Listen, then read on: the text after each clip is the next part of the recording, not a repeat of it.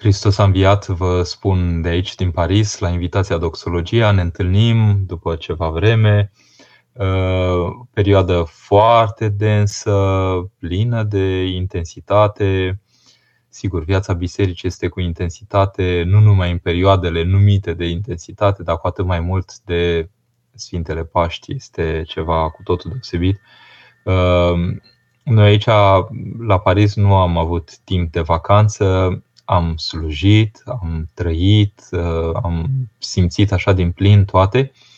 Și iată, între timp, natura așa a intrat în drepturi, a venit primăvara spre vară, așa cumva, mai primăvara, să spunem cel puțin aici se simt zile calde. Și iată un titlu de intervenție în seara aceasta, curățenia de primăvară, în minte, în trup, în suflet.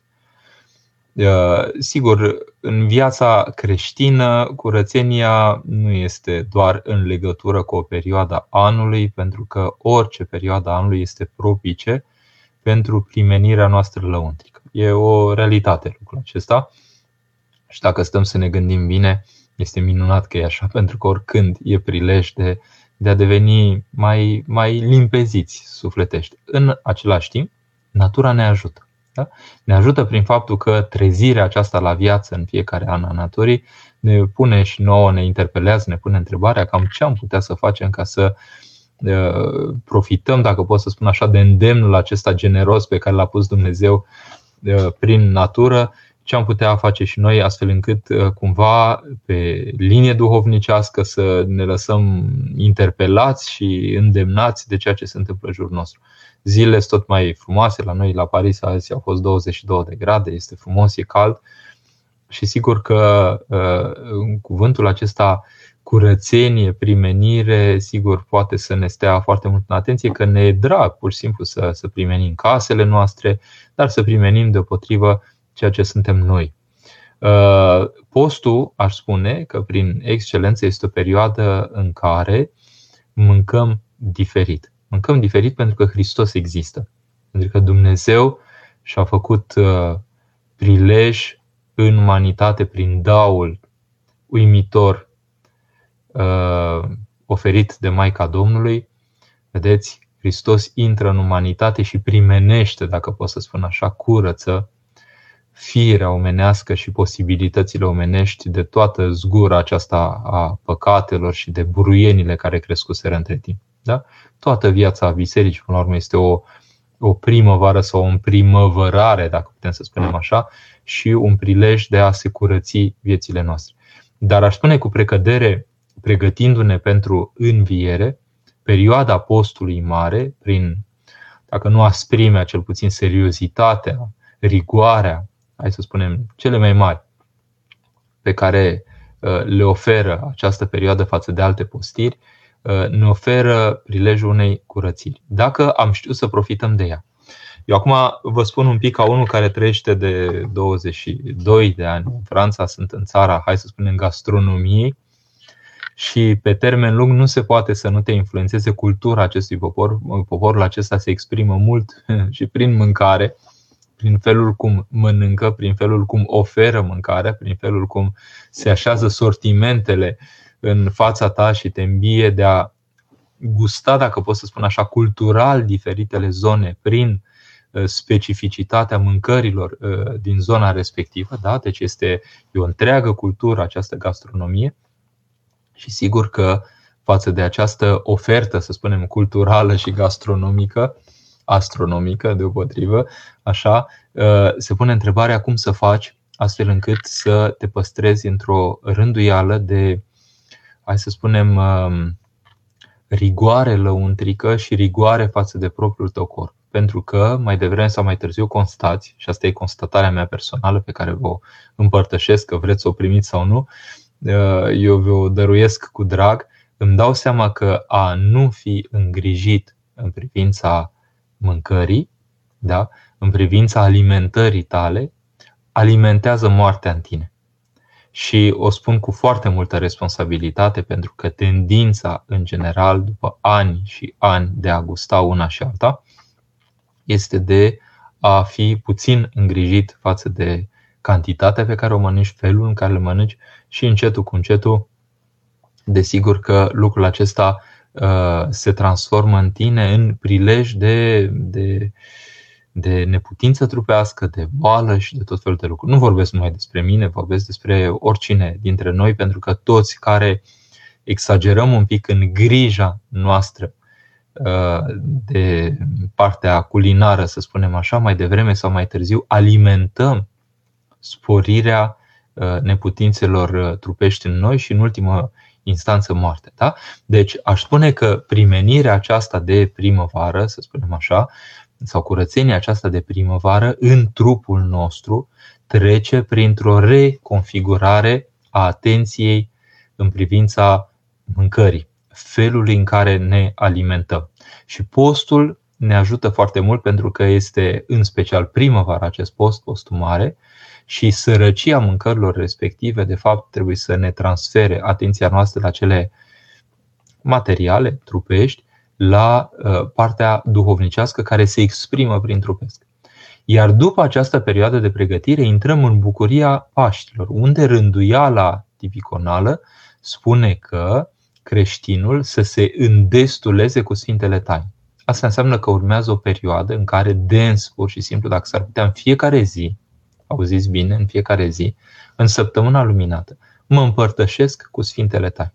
Păi ce poate să curețe mai mult în mine tot ceea ce sunt eu decât prezența uh, intensă a lui Hristos primit uh, iarăși și iarăși și iarăși prin Sfânta Împărtășanie. Da? Deci, când vorbim de curățenia de primăvară în coordonate duhovnicești, vorbim de faptul că avem un post mare care ne pregătește pentru sărbătoarea sărbătorilor, un post în care avem posibilitatea înfrânării, redirijării atenției noastre de la alimentele cele mai nutritive la alimentele care uh, pur și simplu țin de rânduiala postului. Uh, fac o mică paranteză, sunt uh, apostoli azi în țară la noi și peste tot de altfel, dar și în țară la noi observ mai mult curentul acesta în ultima vreme de a face un post cu apă. Și nu numai un post cu apă, un post cu apă și cu un pic de efort. E, am întâlnit în închisoare, de exemplu, când merg, merg așa periodic în închisoare, am întâlnit pe cineva care venea din, din Rusia, de un, cred că din Ural, de undeva, care îmi spunea că ei aveau rânduială în satul lor două săptămâni pe an să uh, ajuneze, adică să nu mănânce nimic, sigur să bea apă, să postească cu apă, cum am spune noi, și să facă efort, adică mergeau pe munte de dimineață până seara, deci făceau efort astfel încât se consumau toxinele din organismul lor și nu mâncau altceva decât beau apă. Da? Uh, închid paranteza aceasta, deschid o uh, paranteză personală și eu vă îndemn, mai ales față de, uh, de exemplu, prima săptămână de post sau ultima săptămână din post, din postul mare, să avem grijă la cum ne alimentăm cu apă în sensul că există riscuri pentru sănătate în clipa când omul uh, exagerează cu uh, înfrânarea aceasta de la apă. Uh, fiecare, sigur, trebuie să-și găsească măsura lui, dar ceea ce este foarte important este ca să țină totuși post, însă postul acesta să să nu fie pe uscat, ca să spunem așa, și să-și ofere apă. Și am văzut o rețetă uh, recent, așa, recent am văzut o rețetă sau o rețetă venită dinspre Părintele Justin Pârvu, care tot așa, practic, după o uh, zi de ajunare, uh, desliga, practic, sau în orice caz, spunea ca omul să consume niște lucruri foarte ușoare și apă. Da? Deci apa este foarte importantă pentru organism. E, primenindu-ne așa, pentru că vorbim acum de trup întâi de toate, dar sigur, începe în minte. Vedeți uh, titlul Curățenia de primăvară, în minte. Adică să vreau să fac ceva cu mine, să vreau să fac curățenie. Asta este foarte important. De exemplu, mă scol dimineața, să vreau să-mi fac patul, să vreau să fac curat. Era un general american care spunea, primul gest este să-ți faci patul. Primul gest creștin aș spune să-ți faci o cruce mare, spun, Doamne, îți încredințez ție Uh, ziua mea. Cu asta se începe. Un creștin cu asta începe. Dar să face patul înseamnă un gest de ordine, de ordonare. De de ordonare în jur care te ajută pe tine să te ordonezi lăuntric. Odată ce ai reușit prima probă, spunea generalul respectiv, celelalte deja, cum să spun, ți-a facilitat accesul spre rezolvarea celorlalți. E pentru mine personal, este un gest de ordine dimineața, pur și simplu să-mi, uh, să-mi fac patul și să las curat în cameră. Adică să mă bucur pur și simplu că în cameră este o disciplină, o ordine pe care eu personal o gust pentru că îmi dă prilejul unui prim exercițiu în ziua respectivă de ordonare. De exemplu, când slujesc la Sfântul Altar, dacă este dezordine pe Sfânta Masă, nu pot sluji. Trebuie să, primele gesturi sunt de ordonare a ceea ce se gătește pe Sfânta Masă și așa mai departe. Da? Deci dorința aceasta de a face ordine este firească în noi, mai ales în relația cu Dumnezeu. Când mă prezint în fața lui Dumnezeu, nu mă prezint oricum. Da? Dumnezeu nu este oricine. Dumnezeu este țelul vieții mele, cel care este viu prin excelență, care mă cheamă la viață, care îmi dă viață. Și în Dumnezeu lucrurile se uh, petrec, cum să spun, cu o rânduială lăuntrica mea pe care mi-o pun și care se manifestă apoi uh, în tot ceea ce sunt eu, trup, suflet, mediu înconjurător. Da? Deci, pornind întâi de toate cu mintea, am nevoie, eu afirm azi pur și simplu că avem nevoie uh, să punem curățenie în viața noastră. Și lucrul acesta, sigur, primăvara ne învață pentru că este revenirea la viața a naturii întregi, un, o dorință cumva de a, de a primeni casa, de a avea grijă, de a rostui lucrurile și așa mai departe, adică a fi gospodar, pur și simplu. Iar dincolo de aceasta, uh, lucrul acesta ne poate inspira în propria uh, ordine lăuntrică. Da? Și întâi de toate trebuie să înceapă în minte, în schimbarea mentalității, cum spunea starețul Efrem. De fapt, cum îi spunea mama lui starețul Efrem, Uh, schimbarea minții, schimbarea mentalității, metanoia, metanus, mintea de după minte, mintea uh, care cugetă cele mai presus de minte și mai adânci decât funcționarea obișnuită a minții, care este practic pocăința. Da?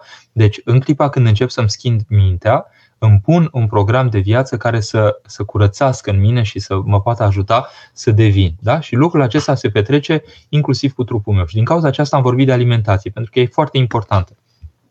Alimentația postului mare ca pregătire pentru perioada deopotrivă când mă voi hrăni cu trupul și sângele lui Hristos. Uh, temeinic, uh, uh, riguros, într-o plinătate, prin faptul că trec prin săptămâna luminată. Și sigur că acum suntem la nu foarte mult timp după, după Sfintele Paști și suntem în această rânduială de a-L primi pe Hristos, de a ne primeni lăuntric, de a, de a ne bucura pur și simplu de, de inerția luminoasă acestei perioade care ne duce cu picioare vesele iarăși și iarăși către a-L primi pe Hristos, a ne bucura de Hristos, a ne odihni în Hristos, a ne bucura pur și simplu de întâlnirea unii cu alții. Acum că restricțiile pandemice s-au mai diminuat, uh, că e vorba de Franța sau de România, a ne bucura unii de alții, a trăi agapa, adică dragostea unii pentru alții și așa mai departe. Da? Uh, primenirea aceasta deopotrivă e în suflet. Acum, dacă cumva ne urmăresc și copii, le-aș da un exemplu un pic, pe care l-am mai dat și altă dată. Uh, când eram mic, uh, în afară de anumite pasaje care sigur sunt mai înfricoșătoare, cu mărul otrăvit și cu nu știu ce așa, pe la 4-5 anișori, m-a dus tatăl meu în Politehnică să văd un film care, sigur, a fost marcat cu uh, copilăria mea, Albă ca zăpada și cei șapte pitici.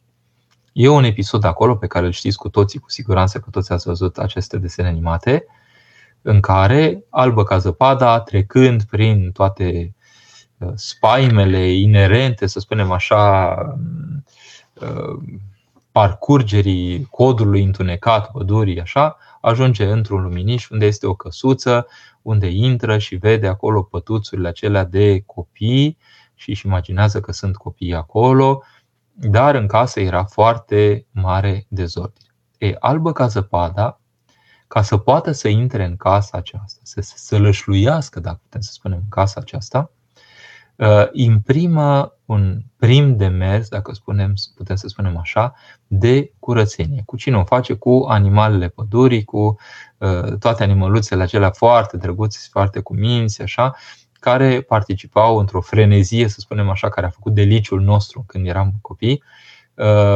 curăță casa. Pur și simplu, se apucă și curăță casa. Și sunt niște faze foarte amuzante acolo. De exemplu, mi-amintesc cu două beverițe prevăzute cu mătură în partea terminală, ca să spunem așa, adică codița lor funcționa ca și măturică. Una dă preșul la o parte și cealaltă cu codița pune praful, să spunem, care era găsit în casă, îl pune sub preș. Și albă ca zăpada vede gestul respectiv și spune nu, nu, nu, nu, nu. Da? Și face semnul acesta, la care ele, rușinate, da, scot praful respectiv afară. Acum, dacă citim, lecturăm această, acest pasaj măcar, într-o cheie de lectură, așa să spunem, duhovnicească, am putea să vedem în albă ca zăpada pe Harul lui Dumnezeu care ar vrea să se slășluiască în casa sufletului nostru. Și câteodată avem tendința să ascundem sub covorașul conștiinței noastre praful, mizeria, păcatul și așa mai departe. Și auzim acest glas duios al Harului Dumnezeu spunând nu, nu, nu, nu, nu.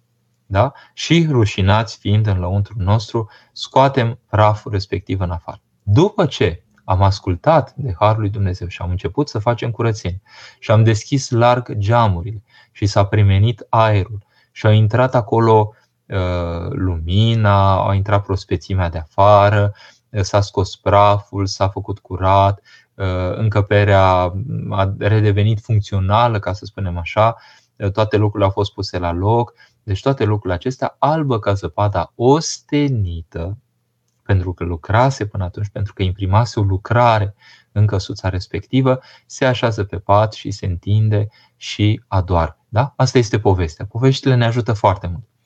Pentru că, de fapt, Harul lui Dumnezeu uh, se sălășluiește, vine în sufletul omului de îndată ce omul are o primă disponibilitate de a face un pic curat în căsuța lui, în cămăruța lui, da? în cămara inimii. Uh, Aici în Franța există o zi pe care o știau mai ales românii care veneau imediat după Revoluție, veneau în Occident și știau că în Occident, la o zi anume din lună, cei ai locului își scoteau mobile și ce nu mai aveau ei nevoie în casă, tot felul de obiecte care ar fi putut să fie și de folos, le scoteau pe stradă și treceau serviciile din partea primăriei și recuperau toate lucrurile astea sau cei săraci.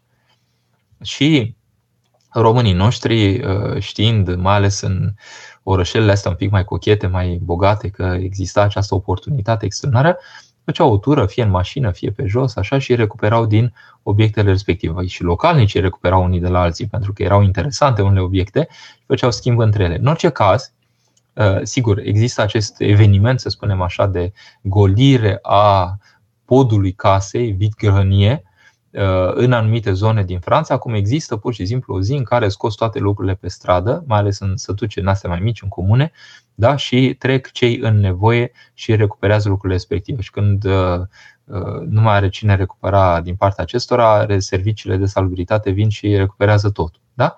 E, în clipa când cineva a scos toate troacele, cum spunem noi între ghilimele, din casă, toate lucrurile care nu mai aveau loc în casă, Uh, casa respiră diferit. Da? Ori albă ca zăpada în căsuța piticilor nu face decât să primenească atmosfera casei. Asta o face Harul lui Dumnezeu în om.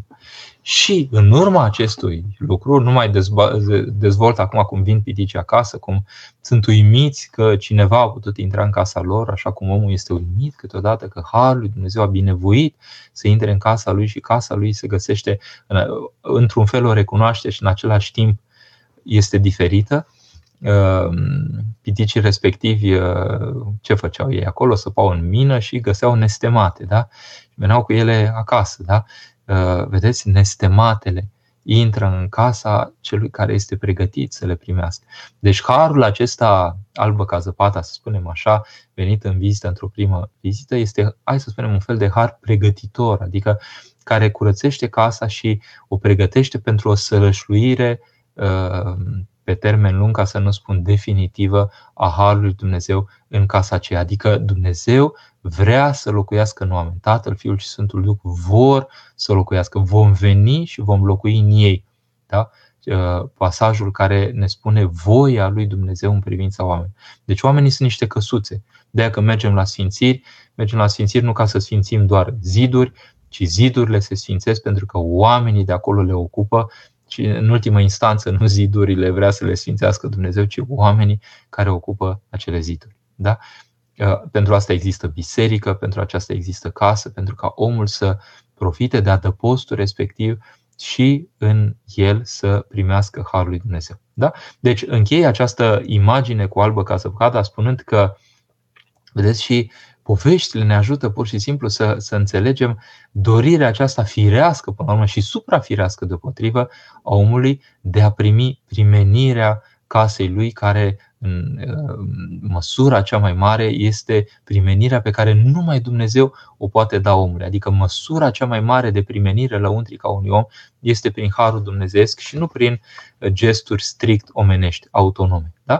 Și există acest lucru și Sfinții Părinți ne vorbesc și istoria bisericii întreagă, tradiția bisericii, tradiția de rugăciune, tradiția mistică, tradiția ascetică a bisericii, bisericii ne vorbesc despre primenirea lăuntrica omului. Deci curățenia aceasta de primăvară, care nouă ne vine în chip firesc să o facem, să o proiectăm, dacă putem să spunem așa, să o prelungim spre ceea ce este mai de intensitate în viața noastră, care nu este altceva decât propria noastră făptură, pentru că Dumnezeu întâi de toate vrea să ne primenească. Și atunci totul se transformă într-o primăvară. Adică dincolo de anotimp, sigur, anotimpul ne poate uh, declanșa, e ca un trăgaci în viața noastră, dar dincolo de acest anotimp, uh, bucuria este că Dumnezeu chiar ne vrea implicați în felul acesta de, de, de trăire în care, dacă s-ar putea să trăim o continuă primăvară, pentru că Dumnezeu dă această posibilitate. Și o îndrăznesc să spun prin experiența, să spunem, de viață pe care am avut-o în raport cu, cu schimbarea mea, cu convertirea mea, cu căutarea lui Dumnezeu în viața mea, pot spune că primele primeveri pe care le-am simțit în viața mea au fost prin Harul lui Dumnezeu. Când Dumnezeu a bulversat conștiința mea, uh, mai ales prin gestul spovedanii. Da? Pentru că spovedania este cea care curăță lăuntric. De ce? Pentru că ea este singura care are capacitatea să omoare păcatul în noi, să stingă păcatul în noi, să taie efectul veșnic al păcatului asupra noastră, da? Ehm, extirpă, dacă putem să spunem așa, adausurile nefolositoare care s-au Uh, inserat în ființa noastră prin negrija noastră, prin nebăgarea noastră de seamă și încetul cu încetul se, o, se operează, dacă vreți, o sculptură a Duhului Sfânt în noi prin care uh, ceea ce este deprisos dispare din ființa noastră și rămâne uh, esențial. Esențialul este ceea ce alege Dumnezeu să fim noi. Adică făcând voia lui Dumnezeu, în noi rămâne ceea ce Dumnezeu consideră, dacă facem voia lui, Dumnezeu consideră că trebuie să facă parte din ființa noastră. Cu alte cuvinte, mirați-vă dacă vă spun lucrul acesta, rezultă încetul cu încetul cea mai bună versiune a noastră pe care o putem avea în privința oricărei transformări pe care am acceptat-o în viața noastră. De ce? Pentru că transformarea în sensul pe care îl așteaptă Dumnezeu de la noi, adică în sensul în care El a gândit că noi am putea fi din lumea aceasta, în lumea aceasta, chemarea noastră la sfințenie, Sfântul care rezultă din noi sau care trebuie să rezulte încetul cu încetul din noi, este de departe versiunea cea mai bună umană ca în sens de împlinirea umanității noastre, a trăirii umanității noastre, față de orice ar fi putut oferi, să spunem, o variantă de trăire în viața noastră. Da? Și uh, lucrul acesta numai Dumnezeu îl poate gestiona cu concursul nostru, desigur, dacă îl căutăm, pentru că Dumnezeu cheamă la cele suprafirești. Da? Adică Dumnezeu cheamă și cu posibilitățile și cu orizontul celor care sunt mai înalte decât noi și uh, pur și simplu ne trezim în taina aceasta, în misterul acesta, că ne antrenează către înveșnicirea noastră fericită, către îndumnezirea noastră, noi care dacă ar fi să ascultăm numai de biologia noastră, de interese așa uh, trecătoare sau de lucruri care ne atrag, dar care ne împiedică să gândim cu discernământ, ne atrag prin conținutul lor atrăgător, dar nu ne dau mai mult, da? lucrurile acestea ne uh, unilateralizează, ne, ne reduc cumva posibilitățile. Deci, când îi lăsăm lui Dumnezeu posibilitate să lucreze în noi, ieșim în larg. Așa spunea Părintele Dumitru Stăniloae, Dumnezeu să-l odihnească, cu câteva momente înainte de trecerea în veșnicie. Da, Doamne, să ieșim spre larg, să ieșim spre larg. Vedeți? Acest spre, să ieșim spre larg. Sau un tânăr pe care l-am petrecut eu în ultimele momente, martirizat pur și simplu, uh, așa, de boala lui, uh, înainte de a ieși din această viață român fiind, a răspuns în franceză, da? Je gagné la vie, je gagné la vie. Și așa a trecut dincolo. Da? tânăr care la 14-15 ani, martirizat pur și simplu, a câștigat viața. Da? E, asta este destinul nostru, asta e primăvara permanentă pe care o țintim, punând în noi primăvară cu primăvară, adică înnoiri pur și simplu prin Harul lui Dumnezeu. Deci, ca să merg spre o concluzie, mă bucur, Sorina, că mă ascultați de pe faleza de la Eforie.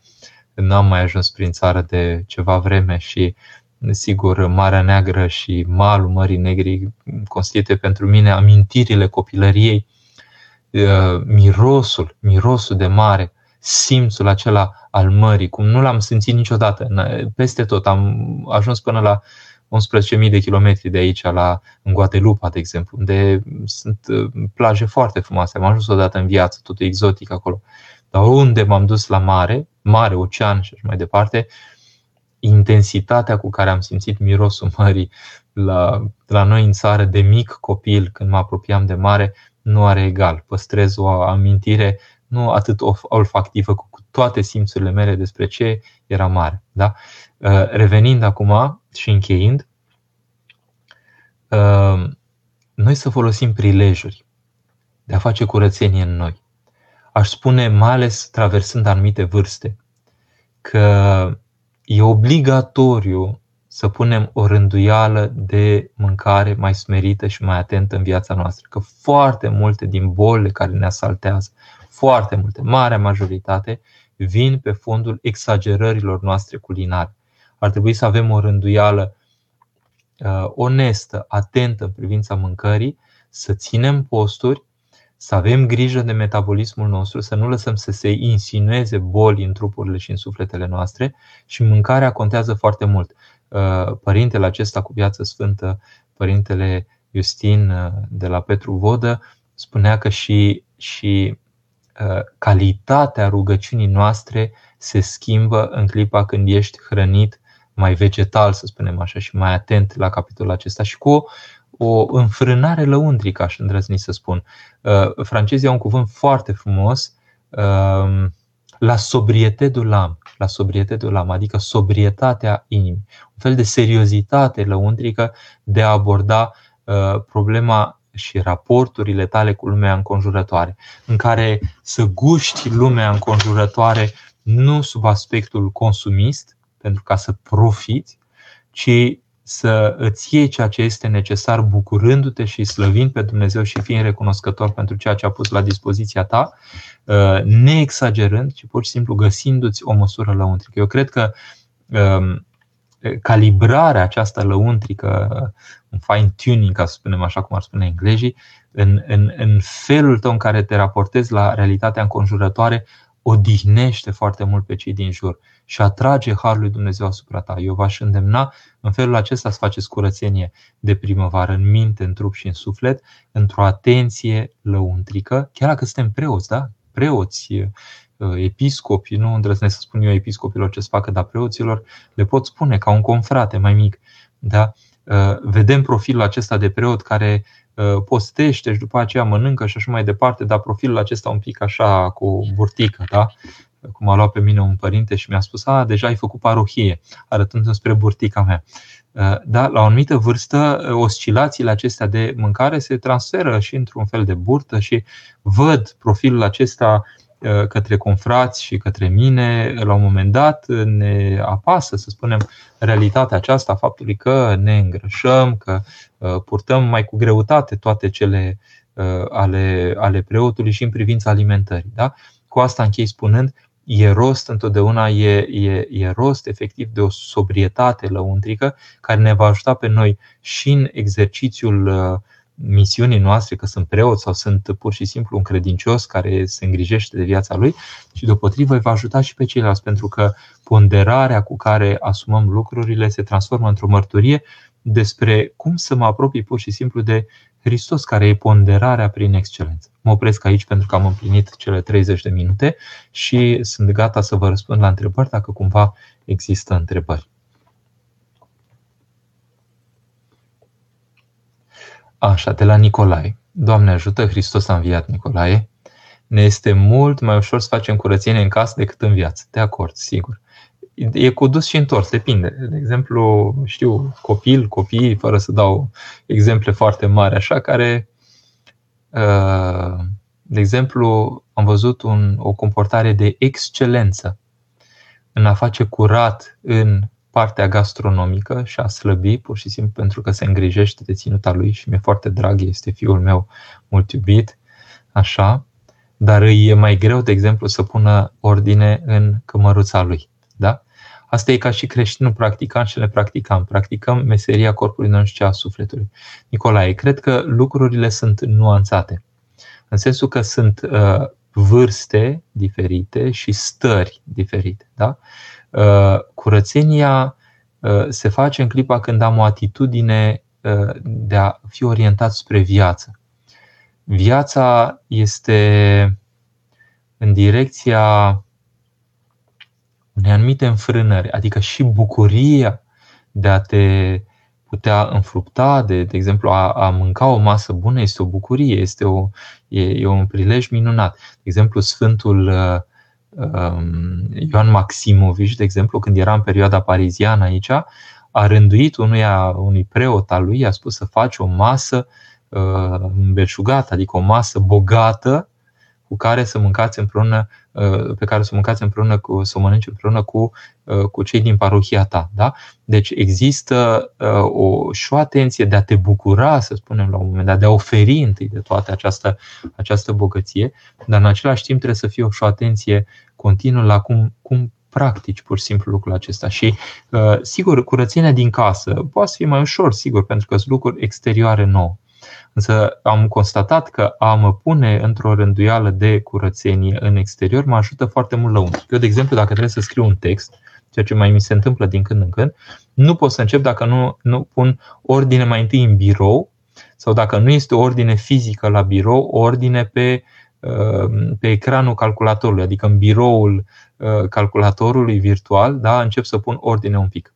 De exemplu, când am avut COVID numărul 1, pentru că am trecut prin două până acum, în, în ianuarie-februarie 2021, acela foarte dur pe care l-am avut, am avut vreo două săptămâni în care uh, a trebuit să stau în casă, eram și sub oxigen, dar puteam să mă mișc cu un fir de oxigen alimentat. Și au fost cele două săptămâni în care am investit de dimineață până seara în biblioteca mea. Deci două săptămâni mi-a luat să pun un pic de ordine în biblioteca mea, în foile mele, în dosarele mele, în tot ceea ce era pus aici în bibliotecă. Da? Uh, cred că mi-ar mai trebui, uh, nu COVID, ferească Dumnezeu, ci uh, perioade așa în care poți să spui, uite, am câteva zile la dispoziție să investesc în asta. Nu le mai am, desigur, așa că a rămas de atunci așa. Dar ordinea aceasta m-a ajutat foarte mult după aceea pentru că găseam lucrurile într-un chip diferit și mi-a dat o liniște lăuntrică față de Um, abordarea, să spunem așa, concretă și a emisiunilor pe care le-am făcut după aceea și a lucrurilor pe care trebuia să le scriu, adică a adus o ordine în viața mea. BR 193, aveți un nume foarte inedit, uh, numai prins, mi se pare că și-a mai dat nume din asta pe vremuri sau uh, copilului lui Elon Musk, uh, urechile lui au mai auzit un astfel de nume, dar hai să încercăm să răspundem și la cifre. Uh, Uh, Hristos a înviat, adevărat a înviat, ce să facă, mi-e rușine să spovedesc aceleași păcate. Nu sunt aceleași păcate.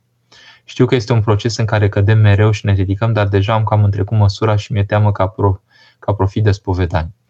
Cum văd eu lucrurile?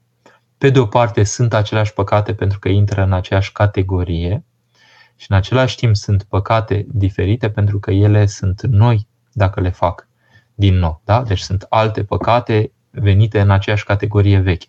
Mie mi s-a întâmplat pe vremuri când am început să-mi spovedesc păcatele și erau unele foarte greu de purtat. Uh, sigur, cele mai rușinoase spovedanii ale mele, să spunem așa, au fost și cele mai încărcate de Harul lui Dumnezeu. Drăznesc să spun lucrul acesta. Adică când te golești pur și simplu, când te când te dezgolești lăuntric în fața lui Dumnezeu prin duhovnic și nu îți pui o protecție, să spunem așa, ca să ieși cumva mai bine, da? în clipa când spui pur și simplu lucrurile care sunt asupra ta, uh, cred că, cred că Dumnezeu îți dă de știre că a primit lucrul acesta da? și te întărește. Deci mi s-a întâmplat într-adevăr ca anumite lucruri să fie atât de oribile, încât după ce le-am povestit de două ori la spovedanie, a treia oară am zis, decât să mai ajung să le mai spun încă o dată la spovedanie, mai bine le mai fac. În momentul respectiv nu le-am mai făcut. Da? Deci mi s-a întâmplat și asta. Iar altele care se întâmplă că sunt repetitive, pentru că câteodată avem tendința că venim la spovedanie și îl informăm mai curând pe Dumnezeu de păcatele noastre decât venim cu dorința sinceră să scăpăm de asupririle acelea de deasupra sufletului nostru, dacă am venit cu dorința asta să scăpăm, uh, nu n-ar mai fi atât de repetitive pe cât, uh, pe cât sunt. Da? Deci aș spune că oricum să îndrăzniți de fiecare dată, pentru că scopul e să, dacă muriți în momentele imediat următoare, să plecați liniștit la Domn. Da? Adică să se curețe tot sufletul să nu mai fie nimic de apăsat. Cea mai mare bucurie, raiul pe pământ, e ca sufletul să nu fie apăsat de nimic. Dar nu numai că să nu fie apăsat de nimic, să fie bucuros, să respire curățenia asta dată de faptul că spovedania a șters în mine orice glas acuzător în privința conștiinței mele. Cea mai mare, cea mai, cea mai minunată curățenie care există pe pământul acesta este curăția, curățenia care duce la curăția propriului suflet. Când ești curățat și, și luminat lăuntric de bucuria că ești curat, nu seamănă cu nimic. Ești transfigurat. Îndrăznesc să spun, ești transfigurat. N-ai, nu mai, cum să spun, bucuria e atât de mare, da? încât face orice efort. Chiar și rușinea de a spune din nou lucrurile alea pe care trebuia să-mi vină rușinea când îmi venea să le fac și atunci să spun nu le mai fac și punct. Da? Dacă nu le spun adevărat a înviat. Ina, părinte, vă rog să-mi spuneți cât timp după Paști nu se fac metanii. Vă mulțumesc. Ina, uh, sunt mai multe dezbateri teologice în curs. Uh, câtă vreme este învierea, cel puțin până la înălțare. Deci uh, învierea ne învață să nu facem metanii. De ce? Pentru că suntem anastasis, adică ana, negarea lui stasis de a sta, da? de a sta jos. Da?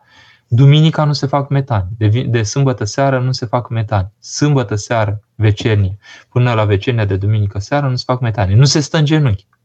Și acum vă întreb, uh, câți uh, duc această rânduială ca duminica când spunem înțelepciune drept? Să ascultăm Sfânta Evanghelie, se, ei se pun din evlavie în genunchi. Gest neliturgic. Da? Gest neliturgic. N-are nicio treabă cu înțelegerea firească a bisericii. Duminica nu se îngenunchează, sub niciun motiv nu se îngenunchează. Da?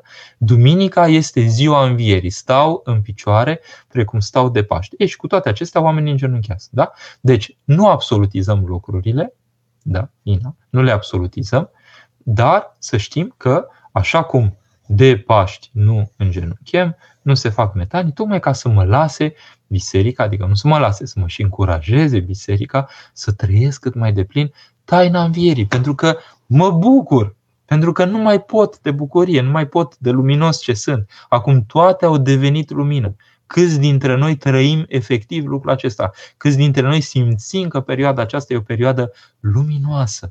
Da? Deci, problema nu e atât metanile, îngenunchiile și așa mai departe, cât starea mea lăuntrică pe care dacă o am așa cum trebuie, pentru că Hristos mă poartă dacă vreau să fiu cu El, da? în starea aceasta, nu mai îmi vine să îngenunchez, nu mai îmi vine să fac metanii, pentru că sunt în înviere, pur și simplu, și duc înviere. Daria, adevărat înviat. Este păcat să faci cumpărături duminica sau de sărbători după slujbă. Sigur, dacă transform atmosfera zilei respective în altceva, în mercantilism, sigur că e păcat prin faptul că m-am depărtat de Duhul zilei respective. Dar acum, așa cum Mântuitorul spusese că își hrăneau și boii și sâmbătă și așa mai departe, anumite lucruri sigur că putem să le facem, că asta e. Dacă am putea să le facem în altă zi astfel încât să fim cât mai uh, duminicali, duminica, să spunem așa, cât mai în Duhul Învierii duminica, sigur că e de preferat să le facem în altă zi, dar nu e o interdicție absolută. Adică uh, trebuie să vedem un pic, să fim și într-un firesc. Totul e să fiu cu Duhul, cu atenția, cu simțirea, uh, uh, cu o prelungire, dacă pot să spun așa, a bucuriei slujirii, să fiu în continuare duminică. Da? Marlen, adevărat am fiat. Există vreo rugăciune sau dezlegare din partea ierarh pentru rasoforie? Wow, bună întrebare care nu știu câtă legătură are cu curățenia de primăvară. Uh, nu știu să răspund, ar trebui să întrebat un ierarh, dar în principiu uh, știu, adică e o evidență, vreau să spun că așa cum există logodna care se și desface în biserică, deși nu este dorit acest lucru, pentru că logodna e un fel de pregătire a nunții, fără să închipuie nicio clipă lucrul acesta că trăiesc cele ale nunții înainte de cununia propriu-zisă, da? Dar în satul românesc mă gândesc că s-a trăit această realitate și nu numai în satul românesc, și în filmele americane, we are engaged, da? și nu era Captain Picard ca să cu engage, e pur și simplu sunt angajați unul cu altul într-o viață care după aceea va primi taina lui Dumnezeu. Deci cei doi tineri erau angajați, să spunem așa, în fața comunității prin logotă. Echivalentul pe parte monahală este rasoforatul, în care omul deja s-a preangajat, dacă putem spune așa, dar rasoforatul acesta poate fi uh, și desfăcut dacă efectiv persoana nu este pentru asta. Însă uh, ar trebui văzut cu un ierarh dacă este o rugăciune care se face pentru lucrul acesta, cel puțin o binecuvântare din partea ierarhului ar trebui, mă gândesc, să existe. Și sigur, aceasta este un impediment după aceea pentru a deveni, de exemplu, preot. Da? Gabi, adevărat am viață. Și din Irlanda vă ascultăm, mulțumim frumos. Mă bucur că Irlanda este cu noi aici, uh, cu Iașu, ca să spunem așa, via Paris. Claudiu, în copilărie am avut uneori lipsă de hrană, eram și mulți copii și era dificil să și găsim atâtea ca în zilele noastre. Acum aș mânca orice și oricât să compensez cumva lipsa. Îmi dau seama că e greșit. Da, Claudiu, și eu m-am trezit după anii comunismului, de exemplu, că eram deja, ieșisem în Occident cu mentalitatea că dacă ajungi într-un hotel și îți pun masă din aceea la liber dimineața, poți să așa, poți să mai ieși și chestii cu tine. Nu prea am făcut-o eu personal, dar am văzut pe alții și și eu am, cred că am mai luat și eu poate așa că una alta. Adică dacă tot era plătit gratuit, gratuit între ghilimele, dacă tot era inclus în preț, îți venea să te alimentezi un pic și pentru alt moment. Da? Deci am dus cu toții, am ieșit din comunism, de exemplu, cu lucrul acesta. Alții poate au dus greutăți, cele pe care le spuneți, eu nu le-am cunoscut, sigur. Și mulțumesc lui Dumnezeu pentru asta. Uh, vedeți, uh, pot să apară toate aspectele astea, dar asta nu e o scuză. La un moment dat trebuie să ajung la un echilibru lăuntric. Pentru că totuși am avut timp să mă hrănesc suficient, să gust o anumită plinătate, să Uh, cum să spun, să împlinesc cele care au lipsit acolo. Trebuie să-mi găsesc un echilibru. E ca cineva care era să cadă în prăpastie sau a târnat de peretele prăpastiei și când a revenit la drumeagul ăla care e foarte îngust, acum merge în continuare cu picioarele tremurânde și lipindu-se de peretele de stâncă în partea cealaltă, ca nu cumva să riște să mai cade din nou. La un moment dat, dacă trece frica aceea, ajunge să meargă firesc, ca orice om, între peretele respectiv și propastia din partea cealaltă, da? adică își regăsește un echilibru. Cumva ar trebui să, să ne regăsim un echilibru. Da. Uh, nu știu dacă mai sunt întrebări. Uh, le așteptăm, pur și simplu, dacă mai sunt, dar m-aș bucura să puneți întrebări în legătură cu curățenia. Da? Curățenia cum facem curățenie în noi. Vedeți, părinții, părinții pustie și toți oamenii, asceții bisericii, ați văzut, toate lucrurile acestea tind, adică oamenii, când pui monahii să-ți vorbească, să-ți spună ceva, monahii vorbesc despre curățenia lăuntrică. Sunt uh, nu obsedați, dar preocupați până la cel mai mare adânc să facă curat în lăuntrul lor. Da? Asta ar trebui să vedem în viața bisericii. Oportunitatea aceasta fantastică să devenim niște specialiști în a uh, ne da mijloacele, că nu spun că curățăm noi, în a ne da mijloacele pentru a se curăța lăuntul nostru. Loredana, adevărat am viat. Vă împărtășesc întru totul părerea despre curățenie. Fiul meu adolescent, foarte inteligent de altfel, nu acceptă legătura dintre curățenia din propria cameră și cea din minte eu știu de la mine și aproape e, e, e, e neobișnuit. Este incredibil că nu reușesc, că trec ani și nu reușim să, să depășim să depășim poticna la aceasta. Sigur, creștem încetul cu încetul. Și asta nu scotește o, o, o inteligență, o, o, o, adică un mod de desfășurare cu calități deosebite, cu, cu, cu, cu ceva care, adică cu calități pe care eu nu le am, da? Uh, pur și simplu asta nu uh, îngustează manifestarea bogăției din celălalt, dar nu toți sunt pe același calapod. Însă cred că trebuie cumva să, uh, să avem cumva o, um, o, o normă cumva de un minim, dacă putem să spunem așa, de atenție, de rigoare în gesturile noastre, pentru că rigoarea aceasta se transformă și într-o rigoare în ceea ce privește munca noastră, posibilitățile noastre ulterioare. De exemplu, eu nu îmi las copilul să, uh, așa oricum, adică dacă el nu are chef să facă curat, îl las să se adâncească în, în, în dezordinea de acolo. Și vă spun de ce. Pentru că îmi dau seama că pe măsură ce se traversează vârstele, copilul trebuie să facă exercițiul acesta al, al ordonării. Pentru că ceea ce poți să faci la o anumită măsură mai mică acum se amplifică. Încetul cu încetul capătă o ordine, o disciplină, putem să spunem așa, de muncă, o disciplină uh, o, o, o putere crescândă de a face efortul. Uh, ajungi la niște, adică la ameliorarea posibilităților tale de a te investi, ajungi la a ști să prioritizezi anumite lucruri. Deci o întreagă școală de viață. Din cauza aceasta nu las pur și simplu ca lucrurile să petreacă așa și din când în când chiar pedepsesc, dar uh, curățenia în cameră, uh, chiar poate nu tot timpul las și o anumită libertate așa, dar măcar din când în când chem la ordine. Oana, adevărat înviat. cum dobândim răbdarea și cum ne păstrăm calmul fără să devenim mânioși? Cum ne curățim de mânie? Oana, eu n-am reușit. Da? Adică, până la o anumită măsură, spunând uh, lucrurilor așa, spunând lucrurile cu dorință de blândețe, pentru că pentru că încercăm să cultivăm rugăciunea lăuntric și încercând să o cultivăm, avem o stare lăuntrică care e incompatibilă cu mâniile. Dar eu, de exemplu, dacă simt bădărănia din partea celuilalt, indolența, nepăsarea, negrija și așa mai departe, intru în alt comportament și nu îl accept. Deci, sunt incapabil să vă răspund din experiența mea de, va- de viață. Ceea ce mi s-a întâmplat din când în când să-mi păstrez calmul este când am simțit neputința celuilalt că nu putea să-și-l păstreze el.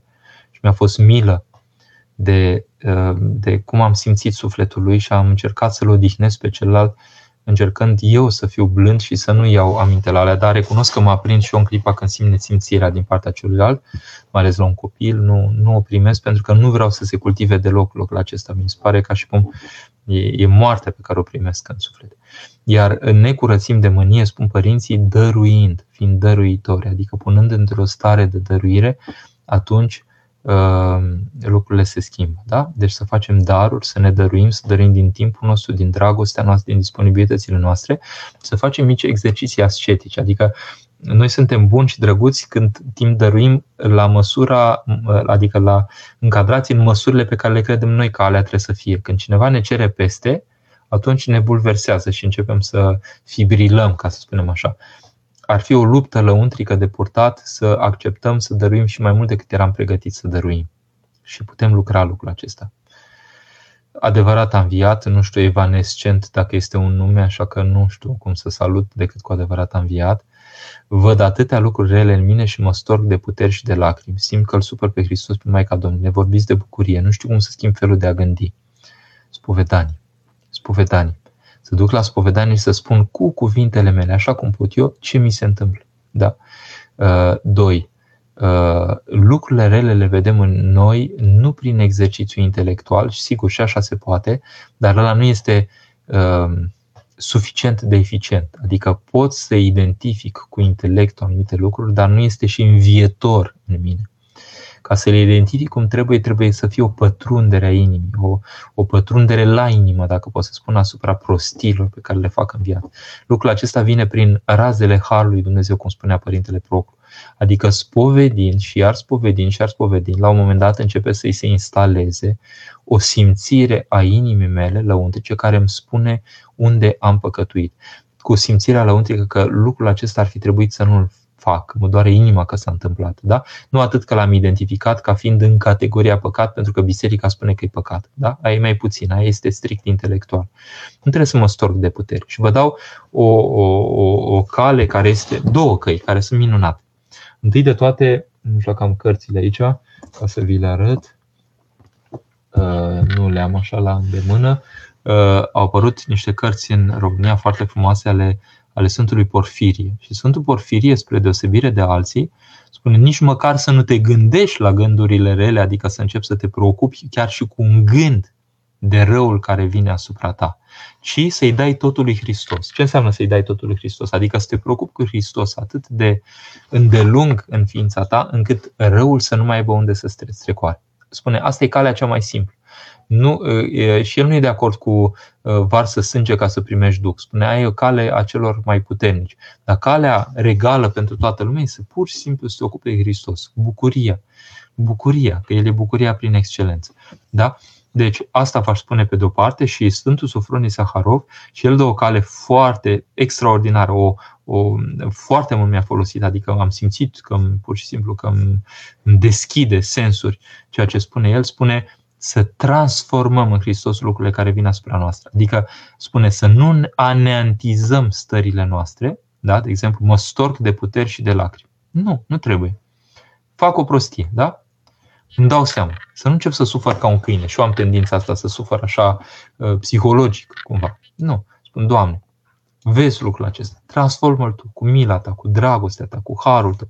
Dă ceva bun din asta, transformă lucrul acesta, primenește-l tu, schimbă-l tu. Și încep să spun rugăciunea inimii, Doamne, se Hristos, milește Doamne, se Hristos, milește Și încetul cu încetul lucrul respectiv, de exemplu, o stare de afecțiune nepotrivită pentru o anumită situație sau nu știu ce, bun, se transformă încetul cu încetul în rugăciune. Da? Și atunci se transformă încetul cu încetul în bucurie. Gabi, noi renovăm apartamentul. Bravo! Cum să facem să sortăm lucrurile utile de cele inutile? Noi ne gândim să păstrăm că poate ne vor trebui cândva. și eu am multe din astea. Uh, auziți, eu mi-aș ține numai lucrurile esențiale. Uh, pentru că e o mare oboseală pe care ți-o provoacă în tine lucrurile astea inutile. Uh, ne vor trebui cândva, veți cumpăra și alte lucruri cândva. Sigur, dacă aveți undeva unde să stocați, le puteți pune acolo. Veți vedea după un timp că dacă ele sunt stocate, un an, doi ani, cinci ani, zece ani și tot le stocăm și nu se întâmplă nimic, dați-le cuiva care are nevoie. Uh, veți fi mult mai bucuroși să se folosească cineva acum decât să se transforme în nimic, să se strice pentru că am vrut eu să le folosesc cândva. Încercați să vedeți un pic nevoia aproapelui și veți vedea niște imperative în a scoate lucrurile respective. Da?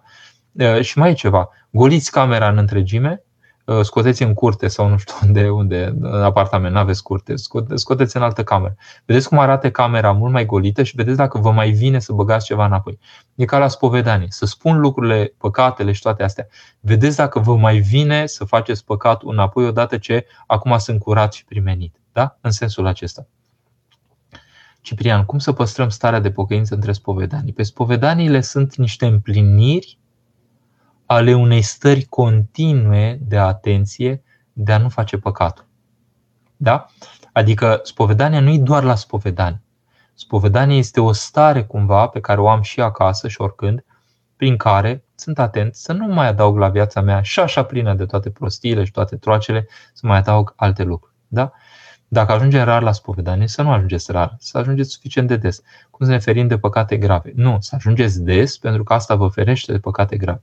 Dar noi, de exemplu, la spovedanie, noi am rânduit așa un ritm la cripta noastră, la sensul PIS, cam o dată pe lună să vină oamenii la spovedit. Și dacă vin o dată pe lună, se pot spovedi, poate să ia câteva minute sau 10 minute sau 20 minute sau nu știu ce. Dacă spovedanii mai rare, atunci sigur pot să fie spovedanii mai, mai largi, mai bogate, cu sfaturi duhovnicești un pic mai, mai pline. Dacă nu, nu e nevoie de mult mai mult. Da? Prin spovedania, da, să vă oferiți de păcate grave. Da? Gabriela, cum să înțelegem ciclicitatea acestor sărbători care se repetă în fiecare an? Ele se repetă în fiecare an, dar noi nu mai suntem aceiași. Da? Suntem aceiași, Gabriela, și în același timp nu mai suntem aceiași. Ne schimbăm. Creștinul, ă, dacă vreți o definiție foarte frumoasă a creștinului, este cel care se schimbă clipă de clipă. În viața bisericii nu poți rămâne neschimbat. Viața bisericii este o viață pur și simplu care te antrenează în schimbare. Da? Așa recunoști un om creștin de unul care nu este creștin, pentru că creștinul se schimbă neîncetat. Viața lui este o devenire continuă. Da? Deci, aceste sărbători nu fac decât să jaloneze, da? să jaloneze ceea ce este o continuitate. Imaginați așa un fel de, de spirală, așa în sus, în același, adică dacă era circular în același plan, era în același loc, dar de fapt e o spirală pentru că noi creștem către Dumnezeu. Și atunci jalonează pe vertical. Și de fapt ele devin niște trepte, dacă stăm să ne gândim. Da? Ca și cu o mașină, când ieși din parcare, de exemplu, ieși așa, crești, deci treci prin același punct în planul orizontal, dar de fapt în planul vertical tu nu mai ești în același punct. Astea sunt sărbătorile. Daniela. Cum să fac să nu mă enervez din cauza geloziei soțului? Va, aveți și dreptate să vă enervați. În general trec cu vederea, dar câteodată am niște ieșiri foarte dure verbal. Uh, gelozia aceasta este o dragoste rău orientată în el. Și pentru aceasta trebuie să-i dați prilejurile de a nu-și o alimenta. Însă el trebuie să se spovedească, pentru că dacă nu se spovedește niciodată, nu prea e tratament din exterior, trebuie și în interior. Uh, deci, eu cred că și cu blândețe, în clipa când uh, soțul manifestă această, repet, dezorientare a iubirii lui, că este o iubire, dar prost uh, trăită, uh, sigur, le dure sunt un fel de apăsat pe buton stop. Da? E decuplat, decuplezi uh, electricitatea, pică curentul. Omul ăla își dă seama că s-a întâmplat ceva. Dar câteodată o îmbrățișare, nu știu, soția mea reușește să mă dezarmeze foarte ușor în orice aș face prin faptul că mă îmbrățișează. Și dacă mă și îmbrățișează, mă și sărută, da? Vedeți, în toată splendoarea mea de preot, să spunem așa, uh, vă spun cu curaj lucrul acesta că soția este uh, uh, prezența aceea caldă care poate să demineze orice stare până la urmă. Da? Deci învățați să fiți soție nu este pe bază numai de autoritate, ci soția, întâi de toate față de soț, este o prezență suplă, dacă putem să spunem așa, care înfrânge rigiditățile soțului. Gabi, cum facem curățenie în bibliotecă? Cum ne dăm seama care sunt cărțile colectură benefică nouă? Wow, uh, eu nu prea am cărți decât care să fie folositoare, adică cărți pe care aș vrea să le citesc. Cele care am și câteva, am cumpărat și două, trei rapturi de cărți care am crezut că o să le citesc, dau foarte bine în bibliotecă, dar n-am reușit până acum să le citesc. Deci alea sunt umplutură, dar uh, au o coperta foarte frumoasă, dau bine. Aș fi râs de cineva care ar fi făcut gestul acesta și mă trezesc că trebuie să râd de mine însumi. Ehm, însă, în rest, sunt cărți pe care, adică știu să mă duc la raf să le iau să profit de ceva din ele. Am și cărți pe care nu le-am citit niciodată încă, pentru că n-am apucat, dar aștept cu bucurie să un prilej să mă agăț de ele. Da? Deci cărți care nu sunt folositoare sufletului, le pun și alea pot să fie folositoare în sensul că să subliniez pe ele ceea ce ar putea, de exemplu, eu am și astfel de cărți în care mă servesc în misiunea mea să arăt despre ce nu trebuie să facem. Deci toate pot să fie folositoare dacă am o orientare corectă, lăuntrică. Da? Cristina, cum îi ajutăm pe copii să curețe, curețe splătești de tendința socială de a se arăta agresiv? Jocurile de hoții și bardici au devenit ceva explosiv cu concursul internetului wow, eu jucam și frunza, acolo ne îmbrânceam direct, erau unele jocurile cele mai frumoase și ne îmbrânceam fete și băieți de plonjau bietele fete, mă și mir că mai ieșeau cu piele de acolo. Ehm, dar nu era agresivitate. Da? Era o competitivitate. Deci nu am simțit că e agresivitate în sensul că vrem să facem rău cuiva. Era o bucurie să jucăm. Deci aș spune că agresivitatea este diferită de, de în sfârșit, mișcările acestea așa un pic mai, mai, mai în forță. Uh, de agresivitate trebuie să scăpăm cu siguranță. Adică de orice dorință de a, de a face rău cuiva, asta, asta trebuie să scăpăm. Și lucrurile acestea se fac prin bunătate, prin, prin delicatețe, prin, uh, prin, de exemplu, jocul de fotbal. Da? Uh, în clipa când miza e cu orice preț să-l dărâm pe ce să-l, să câștige în fața celuilalt, asta duce la agresivitate pe teren. Dar în clipa când te bucuri, când ești în fair play, când ai dragoste ca și celălalt să reușească anumite lucruri sau transformi în amuzament faptul că pierzi și așa mai departe, uh, deci aș spune să le convertim. Mai știți cum se numea acea carte a părintelui Sofronie Zaharov de care a pomenit Adinauri? Uh, da, uh, știu un om în Hristos, dialoguri cu uh, Ieroteos Vlacos. Cred că de acolo provine acel sfat. Da? Eduard, cum să ne împărțim fără să ne risipim? Cineva spunea că al patrulea proiect e dușmanul primelor trei, cum să cunoaștem valoarea, măsura. Vedeți, vă spun o propoziție care mi-e foarte importantă și mie. Urgență nu înseamnă prioritar. Faptul că vin lucruri urgente asupra mea nu înseamnă că sunt prioritare. De exemplu, în timp ce vă vorbeam acum, a sunat telefonul, sigur, pe, pe tăcut, au venit mesaje și așa mai departe. Uh, ele nu sunt prioritare, pentru că acum vă vorbesc. Da? Uh, trebuie să știu să discern între cei cu adevărat prioritar și ceea ce este urgent. Doi, uh, să-mi pun resursele în direcția priorităților. Sigur, prioritatea absolută este căutați întâi de toate împărăția lui Dumnezeu și toate acestea vor adăuga vouă da? de care nu ne lipsim, dar le facem într Hristos, cu o bună chivenisire a priorităților.